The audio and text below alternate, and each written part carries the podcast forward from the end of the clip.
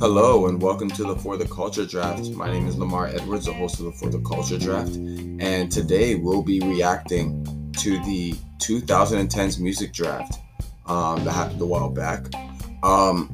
This is a draft that I have more knowledge on, honestly. I know more of the artists that are on here. From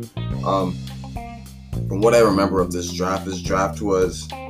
It was kind of monumental to me. I think it was an episode where everything was starting to come together in terms of the format, the rules set in place. So this is a very good episode. If you want to check that out, the episode is published. And yeah, so let's get started. So basically, some of my favorite moments of the draft. It was a great conversation. We had two first-timers on there. And they kind of felt the pressure, but later down the line they kind of understood, and they made some great picks. In terms of music, like I say, music is subjective, so this is my personal list. If you want to check out the draft board of the picks that were set in place, you could check that out on SG Culture Draft, and you could just scroll down until you find that draft board. Or you could go and listen to the podcast and listen to the draft episode yourself, and see where everybody picked who and where and why, if they explain why. But yeah, let's get started. Let's not put this off any longer. At number 10, I have Sam Smith. I picked Sam Smith solely for his vocal ability and his vocal prowess. He's not someone that I listen to often, but he is somebody vocally whom I respect. I feel like he has one of the best controls of voices in terms of male singers. So he's definitely somebody to listen to. Amazing voice. One of probably the best voices of the decade that we covered here. At number 9, I got Taylor Swift. Taylor Swift kind of did like a kind of rebranding in this decade. She started off with country in the 2000s, late 2000s, by the way, and then she went more into pop. Which I mean personally, I wish she stayed in country because she was one of the people that made me maybe want to listen to country a bit more. Like Shania Twain was the only country artist I was listening to at the time, and I just loved Taylor Swift's vibe. But when she went to pop, it's her choice, and she very much excelled in that genre. So we can't blame her, and I guess that just goes to show her versatility in the music world. She can sing one style, she can sing another, she can perform. So yeah, props to Taylor Swift. At number 8, I got Pharrell. One of the rules that we put in place for this draft was that producers could also be picked. So as long as they had something to do in the music industry, whether it's rapping, whether it's singing, whether it's producing, whether it's songwriting, they were allowed to be picked. So I picked Pharrell off of his production alone. One song that comes to mind though is Happy, which is his actual song. But yeah, I think Pharrell is just off of that one song. Pretty good song, pretty happy song, I guess, seeing the title. It had a bit of controversy with the Robin Thicke song, which I don't want to get into, but in terms of him as an artist and a producer, I think his talent is unmatched. One of the best producers of our generation. There's other people you can debate to put over him. I'm not gonna have that debate with y'all. If you want, feel free to message. But yeah, I think Pharrell is definitely up there in terms of music production. A lot of people look up to him in terms of production. He has a great style that I like. So yeah, Pharrell is number 8. At number 7, we have probably the greatest vocalist, and I'm talking about strictly vocal ability, of this decade, and it's going to be Adele. yeah, her name is the name of a computer company, but man, I don't think when it comes to songs, I don't think she's missed. Vocal ability, like I said, she's the best bar none in this decade. She record-breaking Grammys. There's a whole lot you can say about Adele, and she's also international as well. So you know, she succeeded everywhere she went. She's very popular, and again, her song, I think her album 21, probably one of the greatest albums of this decade as well. Maybe one of the greatest albums of all time. Which might be a draft episode later down the line. Who knows? We'll see what happens. But Adele, yeah, she's been great this decade, and I hope she makes another album so that people can, you know, start to appreciate her again and more. But yeah, Adele's at my number 7. At number 6, I got Maroon 5. They're in my top 10. Last reaction episode, and they are currently in this one. I think Maroon 5 was at number 4 last time. I'm not sure. I'd have to listen to the episode again. But yeah, I think with Maroon 5, since I already talked about them, I'll keep this brief. Very cool vibe. I feel like they had a bit of a different style this decade, though. Very different style. You know, I feel like back then it was more lounge, coffee house types of vibes. I think this one was more of a, like, you know, maybe a party type of vibe, you know. I think that's the kind of vibe I get from them. Nevertheless, they make great music. And yeah, and then, you know, actually no, Memories was 2021, I think, or 2020, so that wouldn't qualify, so I won't really talk about that. But yeah, I think Maroon 5 is a very great band. So very, very honored to have them in my top 10.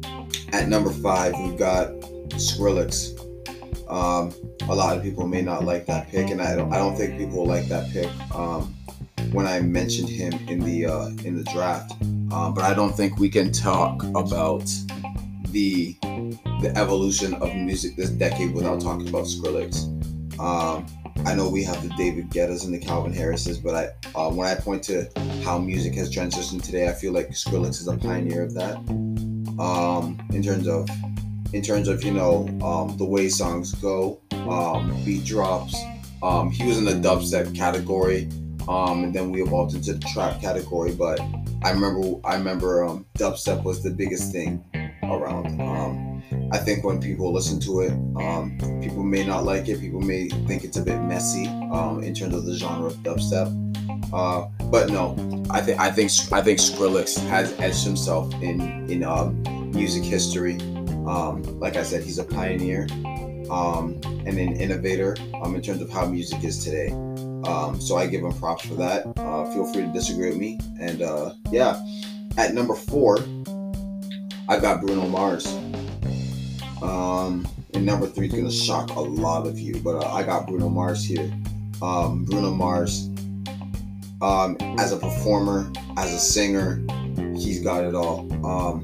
His Super Bowl halftime show, I think he did 2, one by himself with featuring Red Hot Chili Peppers, and once when he featured with Beyonce and Coldplay. And I think that's where you saw Bruno Mars in his element, basically. Very, he's not somebody that will do a lot of runs. He's not somebody that will, you know, show off too much range, but he just sings.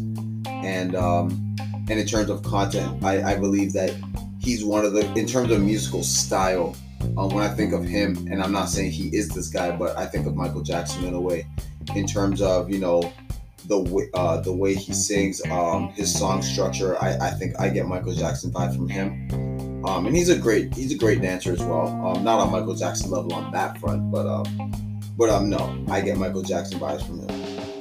So before I go into my top 3, I guess I will give you guys some honorable mentions. Usher's an honorable mention. The Weeknd is an honorable mention for me. Kendrick Lamar is an honorable mention. Kanye, Beyonce, Migos, Frank Ocean, Lady Gaga, Let's see, who else? Miley Cyrus is the one. Zaytoven, Jason Derulo, Kesha, Lorde, Calvin Harris, Flo Rida, David Guetta, Imagine Dragons, One Direction, Pink is another one, and Katy Perry. All very big honorable mentions. Juice WRLD as well, and Justin Timberlake. That's my next one. I think one of the biggest steals in this draft, Akil picked Childish Gambino with the 19th pick, so that was a big steal. And I think one of the worst picks in this draft, I'm gonna have to give to the Backstreet Boys. I don't think their prominence was, they were prominent in the 2010s at all. But I think it was one of those nerve picks. But you know what? Not a good pick in my opinion. But yeah, let's get into this top three though. So at number three, I got LMFAO. Here's the thing. Like I said, this is my list. Everybody has their own list. You can make your own list and formulate it in the draft board. You can pin your your own personal three in when I post this episode on Twitter. And you can post it in the comments. And you can retweet your opinions if you like. But with LMFAO, I think they probably have the best song of the decade. I don't care what anybody says. Party Rock Anthem was popping on all fronts. It's lasted years, and I don't think that song will ever die. I think the choreography in that dance is also pretty iconic, just the style. But I think LMFAO was a very party-centric group. And I think they were just a very energetic group. That's all I'll say about them. But they are my number three personally. At number two, I've got two Canadian icons. I already said The Weeknd. So as an honorable mention, he's clearly not one of them. But at number two, I got Drake. I think Drake's success in this decade is something that may not be topped for a while. I think when his career is all said and done, he can go down as the greatest rapper of all time. I don't think he misses with a project from what I hear.